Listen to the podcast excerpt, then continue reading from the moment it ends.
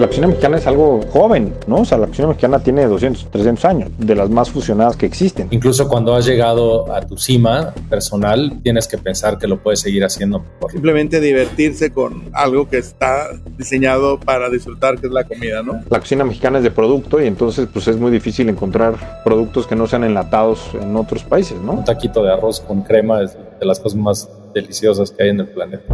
El país presenta.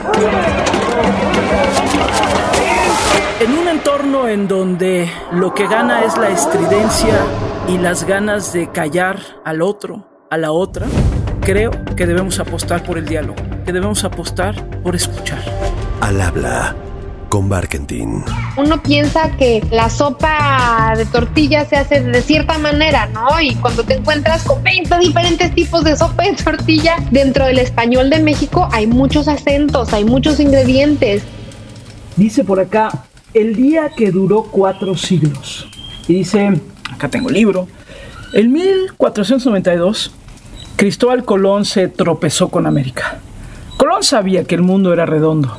Lo que no sabía es que se iba a encontrar un continente a la mitad del camino a las Indias.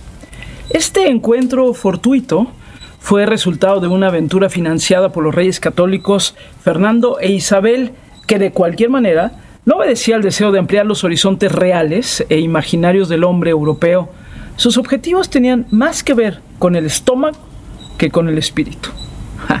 con el estómago que con el espíritu. O digamos, mejor con el paladar. Es la introducción a un libro extraordinario que se llama La cocina mexicana de Socorro y Fernando del Paso, editado por el Fondo de Cultura Económica aquí en México. Las recetas son de Socorro del Paso y los textos y las ilustraciones de Fernando del Paso y les leía precisamente el prefacio. ¿Por qué? Pues porque hoy decidí que vamos a hablar aquí en Al habla con Barkentin de cocina. Estamos en verano y creo que hemos tenido algunos temas muy duros en este podcast y lo seguiremos teniendo, pero también pensé que era importante que hiciéramos tantito una pausa.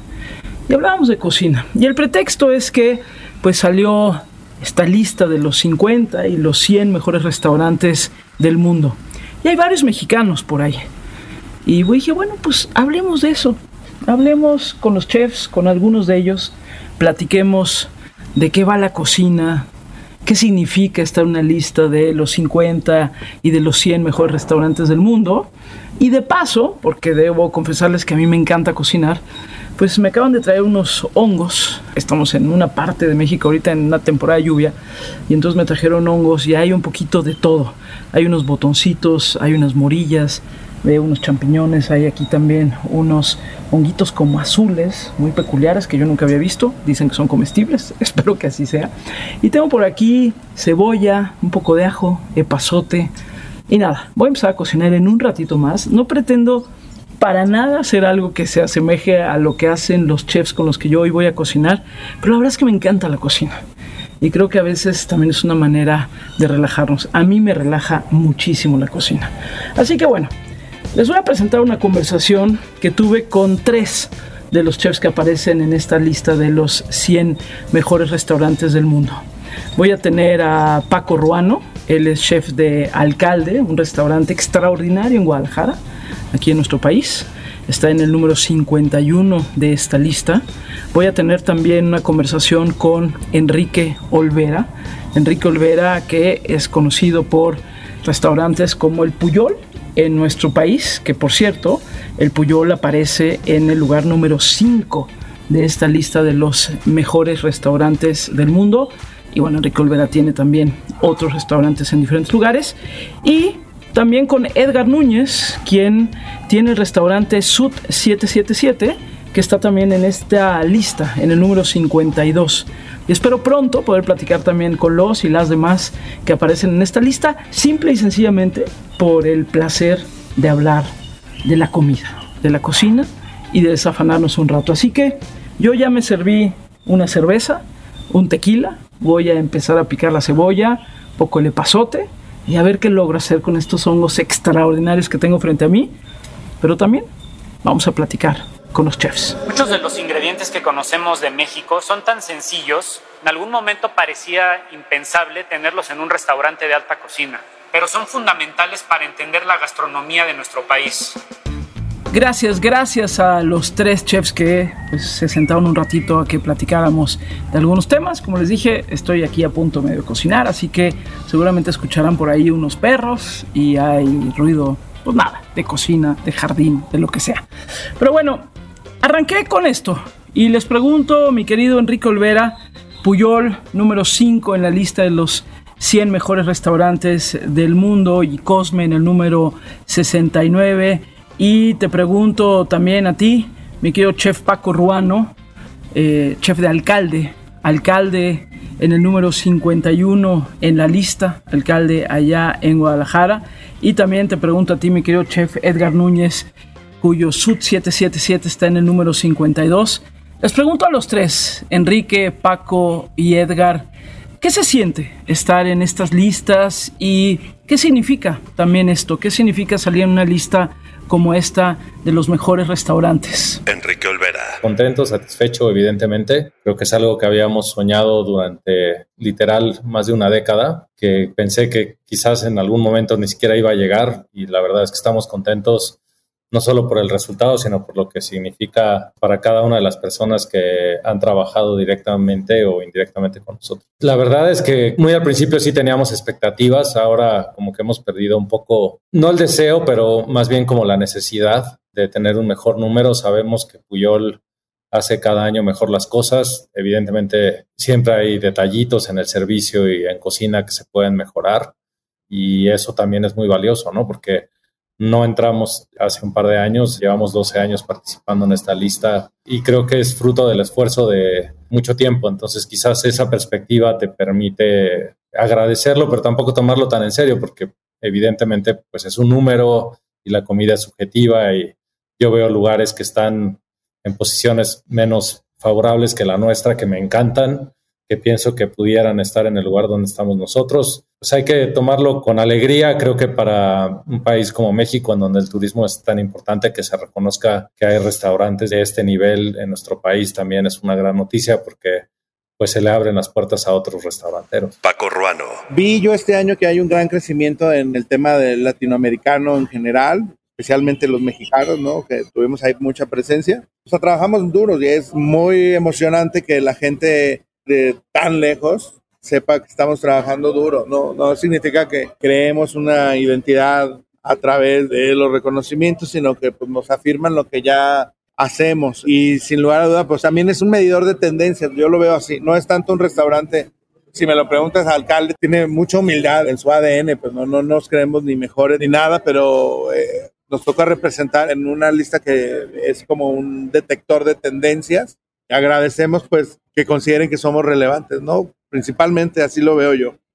Y a mi equipo, pues, bueno, es un empuje de adrenalina para buscar todavía más el sueño, ¿no? Edgar Núñez. Bueno, las listas siempre son un reconocimiento, ¿no? Es como una palmadita en la espalda para todos los que trabajamos aquí en el restaurante. Nosotros no trabajamos para la lista, ¿no? Sino que las consecuencias de hacer bien el trabajo y de que la gente te voltee a ver, o sea, ser mediático un poco también te ayuda mucho, ¿no? Porque así haces la curiosidad que la gente te venga a ver. Pero claro, o sea, para mí son importantes, ¿no? O sea, al final, pues, siempre digo, ¿no? O sea, prefiero la egolatría sincera a la humildad hipócrita, ¿no? Y hasta cierto punto el ego de tratar de ser mejor y mejor y mejor es el que nos ha ayudado mucho a mejorar y a perfeccionar todo lo que hacemos y que todos los días sea mejor que ayer.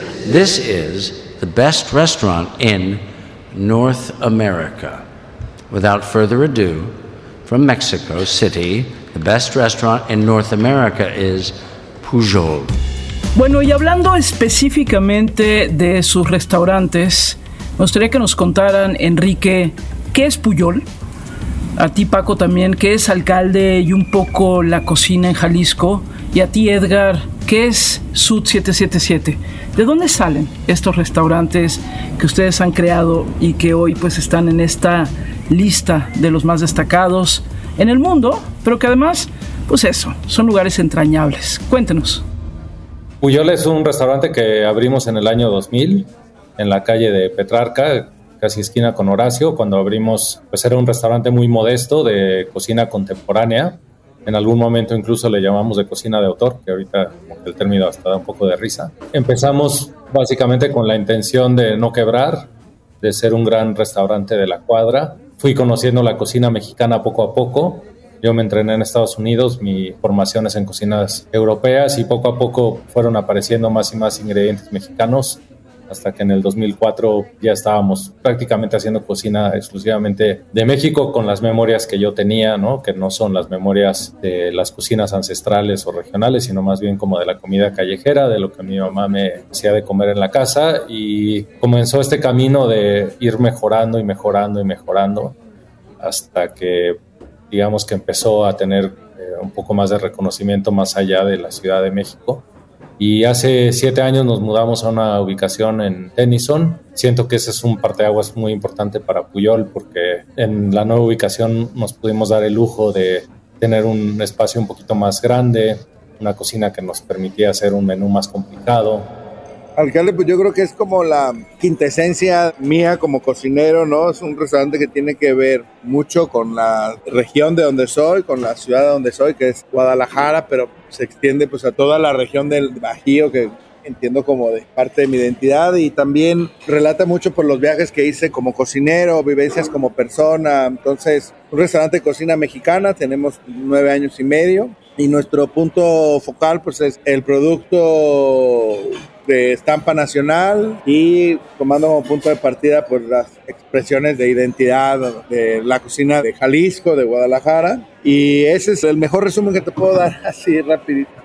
Bueno, el Sud este año cumplió 14 años. Pues no me lo imaginaba así como es ahora. Lo bonito es siempre estar evolucionando, cambiando, mejorando, ¿no? Al principio, pues yo estaba muy chavillo, lo abrí cuando tenía como 27 años ahí con mis socios. Y pues al principio era como un restaurante ahí medio raro de los que antes habían, ¿no? Que como que están volviendo otra vez, pero esos restaurantes que tienen todo y nada, ¿no? O sea, teníamos como influencia española, francesa, bostoniana, como un poquito de todo, ¿no? Este, lo concebimos de esa manera, pues porque era como que lo que estaba medio de moda en esa época, ¿no? Como un steakhouse pero con sopa de cebolla, pero como con hasta una hamburguesa, creo que teníamos, ¿no? Entonces así fue como nació, ¿no? O sea, por lo menos yo no tenía la madurez como para tener bien claro el concepto de lo que quería hacer. Antes de empezar a platicar, me gustaría que repartieran el mezcal. Yo no les traje comida, les traje chupar para que nos pongamos más en ambientito.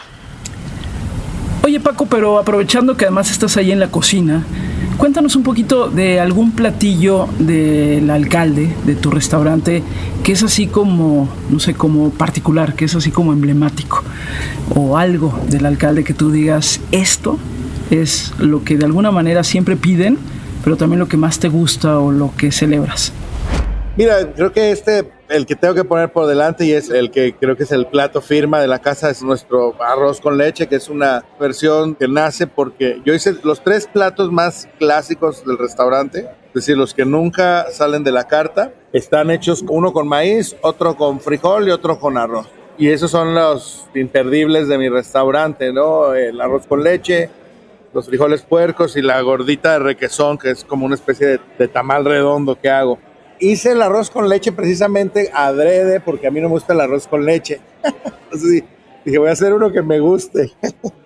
es como una especie de arroz, textura de pudding, de arroz jazmín, tiene un lado de canela, unas pieles de soya tostada, chocolate blanco. Es mucho más complejo que lo que la oración dicta, pero es un poquito como nuestra parte de la estampa del restaurante es trabajar con la excelencia de las cosas que son un poquito como habituales, ¿no?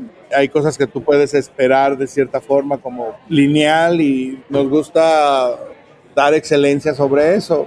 Ese sería uno. El otro, como te digo, es el frijol, ¿no? que es un plato de unos frijoles puercos, así rollo sinaloenses. Pero los pongo una base de sésamo tostado, entonces quedan como que muy untuosos al paladar. Y la otra carta fue nuestro menú de degustación, que es una expresión de lo que hay en el mercado en ese momento, de lo que nos está pasando, de lo que me está pasando, de, de a dónde viajé, de lo que me interesa. Entonces ese es ahí como que el relato del día, ¿no? Y hay de los dos, el que quiere y el comensal puede venir y pedir platos reconfortantes de siempre o hacer como un diálogo vivo a través de nuestro menú. ¿no? Las nuevas creaciones, lo nuevo necesita amigos. Anoche experimenté algo nuevo. Una extraordinaria escena de una fuente singular e inesperada. Oye, Enrique, y me quedé pensando un poco de. No sé, o sea, una vez que uno va escalando y que ya llevan tantos años haciendo lo que hacen, ¿cómo hacerlo mejor? ¿No? Es decir, ¿cómo ponerte el reto día a día para que las cosas cambien? Porque uno de repente diría, bueno, pues como que llegas a un tope, ¿no? Llegas a un momento en donde las cosas de alguna manera ya, ya están ahí. Pero ¿cómo reinventarse o cómo hacerlo mejor día a día, querido Enrique Olvera? Yo creo que la cocina es como una especie de espiral, porque es cíclica, todos los años las temporadas son las mismas, pero cada año es una oportunidad de hacerlo mejor.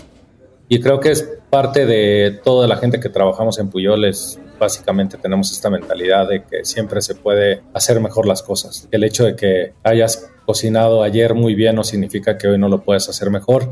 E incluso el otro día escuchaba a un deportista que no me acuerdo era Rafael Nadal o alguien, alguien ya grande, ¿no? Que decía que incluso cuando has llegado a tu cima personal, tienes que pensar que lo puedes seguir haciendo mejor. Y eso es un poquito creo que lo que ha pasado en Puyol, ¿no? Que aun cuando pues ya es un restaurante viejo para los estándares de los restaurantes, tenemos 22 años de operar, seguimos con esta ilusión de poder seguir haciendo mejor las cosas y eso es lo que nos motiva. Que sabemos que quizás en pequeños detalles, pero sí se puede todavía mejorar y eso es lo que te da alimento, ¿no? Más allá de los reconocimientos, porque pues eso están completamente fuera de tu control.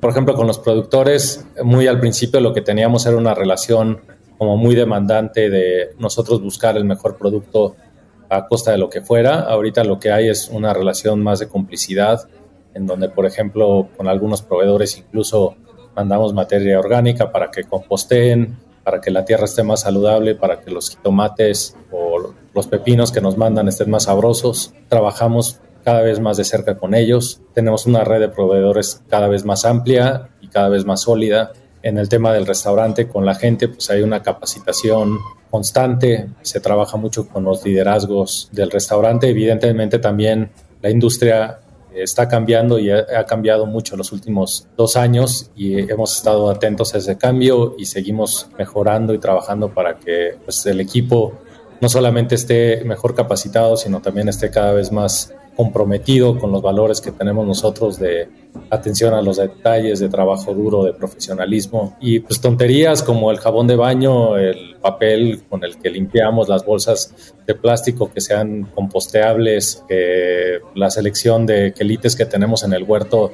sean más afortunadas para la exposición solar. O sea, literal hay detallitos que luego parecen insignificantes, pero que con el tiempo pues te vas dando la oportunidad de verlos, ¿no? Que eso también creo que es lo bonito de un restaurante que lleva tanto tiempo, es que pues literal hemos tenido mucho tiempo de ver, de corregir, de replantear y esa dinámica es la que nunca queremos que, se detenga. Pásele clienta, ¿qué le vendo? ¿Qué le voy a dar? ¿Quería nopales, limón, papa? ¿Qué se le ofrece? ¿Qué le vendo? ¿Qué le voy a ofrecer clienta? Pásele, aquí estamos para servirle.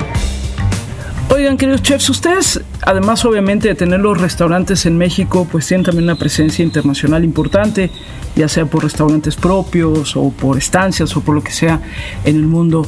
Y no podemos negar que últimamente ha cambiado también la percepción y el consumo de lo que es la comida mexicana en el exterior. Yo soy de una generación que todavía recuerda que la comida mexicana en el mundo pues eran tacos, un poco tacos duros, más como los de cadenas estadounidenses, o burritos en el mejor de los casos, pero cada vez vemos más como otras cocinas, otros restaurantes, otras propuestas de chefs, de hombres y de mujeres que están haciendo cosas en el mundo. Pero sí me gustaría un poco la reflexión de ustedes, Enrique, Paco, Edgar, de cómo están viendo la cocina mexicana en el mundo, pero también ¿Cómo hacer comida fuera? Ustedes tienen restaurantes fuera. ¿Cuál es el reto de pronto de cocinar lo mexicano, pero no en territorio mexicano? Por ingredientes, por técnicas, por lo que sea. A ver, cuéntenos. Intentar hacerla como se hace en México es literal imposible o muy costoso, ¿no? Porque hay ingredientes que en México son muy baratos que en otras partes del mundo son carísimos. Por ejemplo, la flor de calabaza, o sea, intentar hacer una quesadilla de flor de calabaza en Nueva York cuestan un dólar la pieza, ¿no? Entonces Y ya ves que cuando las cocinas empiezas con un kilo y acabas con 50 gramos. Entonces, tiene que pensar uno de otra manera. Ahora, por ejemplo, en Madrid nos ha costado mucho trabajo la acidez en los cítricos. Los cítricos de allá son muy buenos, pero son más dulces. Y entonces estamos intentando hacer un aguachile y le echábamos, le decía, le falta limón, le falta limón.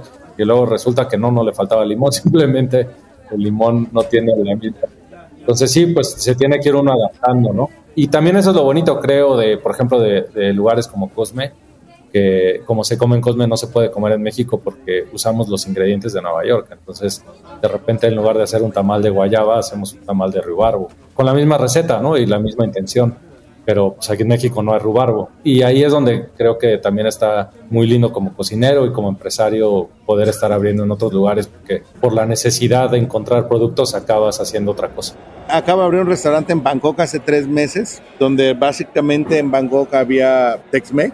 Y fue muy bonito bueno, uno, el reto, ¿no? Representar dignamente al país a través de un menú, pero lo otro fue muy bonito ver que, por ejemplo, cocinas como la tailandesa, que es un poquito más entendida que la mexicana a nivel mundial, los tailandeses se sorprendieron mucho de lo mucho que teníamos en común como paladar, ¿no? Eh, encanta lo picante, nos encanta el frescor, nos encanta la acidez, el dulce. Fue una experiencia muy padre, pues, ¿no? Como que hacer esas este, traducciones gastronómicas. Y en el resto, pues creo que cuando se dice que tiene un auge en el mundo, creo que la cocina occidental está, o sea, me refiero como a la cocina centroeuropeizada, pues cada vez está tomando más técnicas que nosotros tenemos comiendo desde chiquitos y que tenemos viendo en los restaurantes familiares toda la vida. Y por eso creo que se está representando cada vez más, ¿no? Estamos como que haciendo una especie de conquista a la inversa. Pero también pues sucede el efecto que muchos cocineros, incluido yo, tomamos muchas influencias de lo que pasa en todos lados y las aplicamos aquí y allá sin afán de hacer ninguna corrección a la tradición, sino de simplemente divertirse con algo que está diseñado para disfrutar, que es la comida, ¿no? Bueno, ahora que pues a mí que me toca viajar por todos lados del mundo, siempre hay como restaurantes de cocina mexicana bastante malos, ¿no? Bastante mal hechos, bastante mal representados, que hasta vergüenza me dan porque nosotros no comemos eso, ¿no? Pero por otro lado entiendes que la cocina mexicana es de producto y entonces pues es muy difícil encontrar productos que no sean enlatados en otros países, ¿no? Estuve en España hace un par de meses en un evento y me sorprendió mucho. De hecho, hasta como en son de molestar a mis amigos cocineros españoles, les decía, todos servían un taco o una tostada, una cosa y les decía, oigan, no manches, yo vengo a España y quiero comer croquetas o quiero comer otra cosa y ustedes están haciendo tacos, ¿no? O sea, la proyección de la cocina mexicana ya no superó a todos, ¿no? Ahora toca enseñar realmente lo que es la cocina mexicana, porque a veces ni en México la gente sabe lo que es realmente la cocina mexicana, ¿no? O sea, pues la cocina mexicana es algo joven, ¿no? O sea, la cocina mexicana tiene 200, 300 años, de las más fusionadas que existen.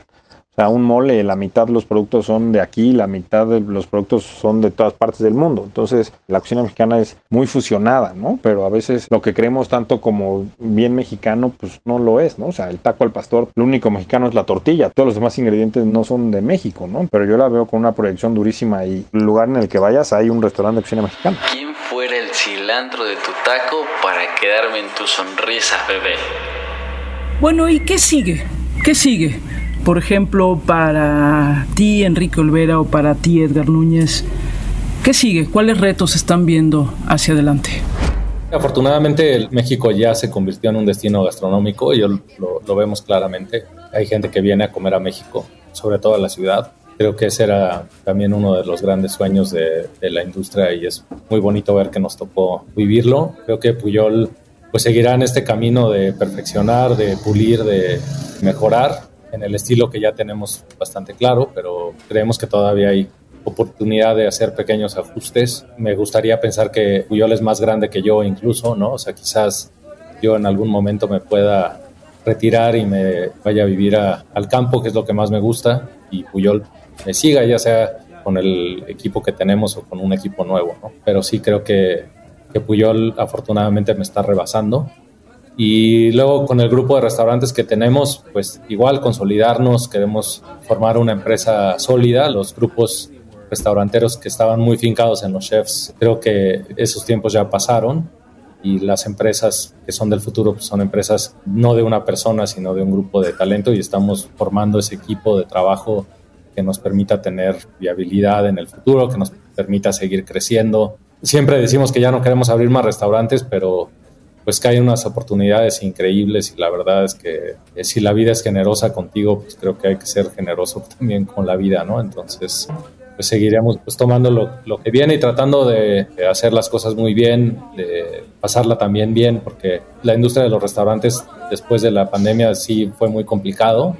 Creo que hubo mucho estrés y la gente que estamos en los restaurantes, vivimos en los restaurantes porque nos gusta pasárnoslas bien. Yo me acuerdo cuando decidí estudiar cocinero, sabía que no quería estar en una oficina viendo números y no, no la gente que estamos en la industria normalmente somos gente eh, divertida, audaz, ¿no? Gente que le gusta vivir. Creo que no se nos puede olvidar eso, ¿no? Que al final de cuentas los restaurantes se trata de eso. Tenemos ahora el papazul, es un platillo tradicional de la gastronomía yucateca, elaborada con una tortilla de maíz. En la parte de arriba se le coloca un pipián de pepitas de calabaza acompañado con el día de hoy le han puesto hongos, tenemos dos hongos diferentes. Pues fíjate que yo no he planeado nada, ¿no? O sea, todo se va dando poco a poco. El chiste es ser mejor cada día, investigar más, leer más, conocer más mi país, ayudar más a comunidades que a lo mejor venden un producto pero pues que no se conoce tanto, ¿no? O sea, poner de moda ciertos productos para que no se pierdan, ¿no? Como el tema del chile chilhuacle que lo usamos mucho y que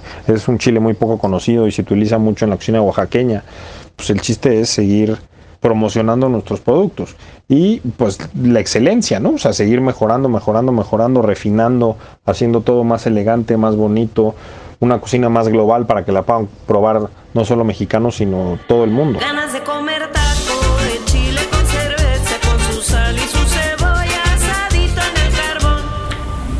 Bueno, y quienes han seguido este podcast ya desde hace tiempo, y gracias por ello, por supuesto, ya saben que siempre al finalizar la conversación les pregunto a las personas a las que estoy entrevistando o con quienes estoy conversando, pues algo más personal. Por ejemplo, no sé, alguna música que les guste o lo que están leyendo. Y en este caso, me dio curiosidad preguntarle a los chefs que ellos qué se cocinan, por ejemplo, cuando llegan ya noche, después de trabajar todo el día a la casa y están cansados pero quieren comer algo, ¿cuál sería como su comida que apapache el alma? Eso que uno se prepara ahí tantito antes, no sé, de irse a dormir, por ejemplo. Y también, ¿qué beben? ¿no? Yo, por ejemplo, a mí me encanta servirme un whisky cuando puedo y también me encanta hacerme por ahí alguna quesadilla o algo, o un pan con algo para irme a dormir. Así que les pregunté a los chefs esto, a Enrique Olvera, a Paco Ruano y a Edgar Núñez, esto, ¿qué se cocinan cuando regresan a sus casas? Cosas sencillas, ¿no? Luego les robo un pescado de puyol y me hago un pescadito al mojo de ajo y un arroz y yo soy este, adicto al arroz en cualquiera de sus presentaciones. Mexicano, japonés, este, italiano, esa es mi comida favorita y, y, también luego, me acuerdo cuando todavía vivía en casa de mis papás hace muchísimos años que había siempre arroz en el refri, un taquito de arroz con crema es de las cosas más deliciosas que hay en el planeta. Chicos, yo soy el hombre quesadilla. en todas sus, bueno, las quesadillas, este, de provincia con queso, ¿no? Entonces yo con todos sus rellenos, to todas sus salsas posibles, esa es como mi comida commodity, ¿no? Hay otra muy tapatía que ese es un cierre de ojo a todos los tapatíos, la tostada de crema con jamón, ¿no? Los lácteos son muy buenos en esta región del país. Pues todos los tapatíos tenemos esta crema ácida, pesada, riquísima, tostada raspada, ¿no? Entonces es como que un placer regional.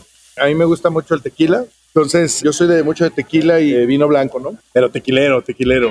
No, pues la verdad es que ya sabes que yo soy muy disciplinado con el tema de la comida, ¿no? O sea, yo a ciertas horas ya dejo de comer. Sinceramente, yo en mi casa, pues no me cocino nada. Y en cuanto al lo que hago llegando a mi casa es poner alguno de mis vinilos, ¿no? Relajarme y también yo no tengo bebidas favoritas ni nada de nada, ¿no? O sea, es el mood que me va entrando conforme la música. Entonces, puede ser un whisky, puede ser un sake. Pues yo soy amante del alcohol, ¿no? O sea, yo siempre digo que de todos los demonios que tengo adentro y que los tengo bastante bien amarrados es el de un comedor compulsivo y un alcohólico, ¿no? Pero gracias a Dios puedo amarrarme mis demonios y no lo hago tan fuerte ni tan seguido, pero yo soy un amante del alcohol, ¿no? O sea, me encanta el vino, cualquier cosa que, que te ponga en un estado de imaginación, de creatividad, me, me, parece algo extraordinario, ¿no? O sea, todas las bebidas tienen algo bonito, pero siempre con un mood adecuado.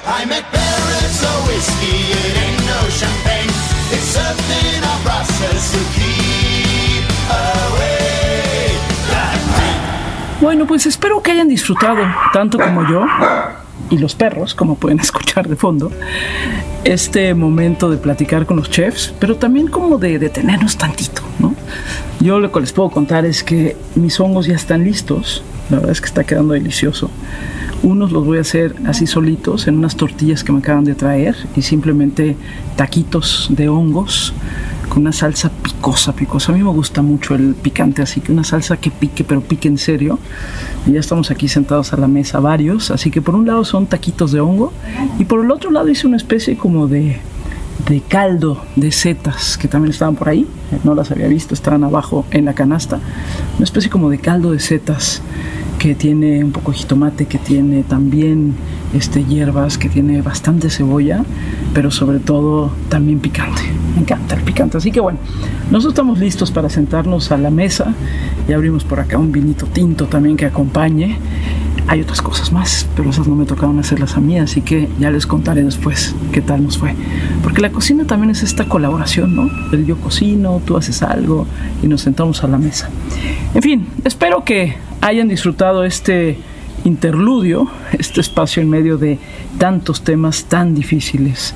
Y de verdad yo le agradezco a los chefs que me acompañaron el día de hoy en esta conversación, al chef Enrique Olvera de Puyol, entre otros, al chef Paco Ruano de Alcalde, entre otros también, y al chef Edgar Núñez de Sud 777, entre otros también. Y espero en verdad pronto también poder platicar con los demás chefs y simplemente celebrar, pues eso, que están en la lista de los 50 y 100 mejores restaurantes del mundo, pero que sobre todo, pues eso, les encanta vivir la vida. Mucho ha cambiado en la industria restaurantera. Hay nuevas exigencias de los trabajadores, hay nuevas exigencias de una mejor cultura laboral y también me parece que hay una forma diferente de entender la comida. Bueno, yo les deseo salud con mi cerveza y mi tequila a la mano y les agradezco, como siempre, que me hayan acompañado una semana más y espero en verdad que hayan disfrutado esta pequeña pausa. Ya luego volvemos a los temas que nos ocupan. Adiós.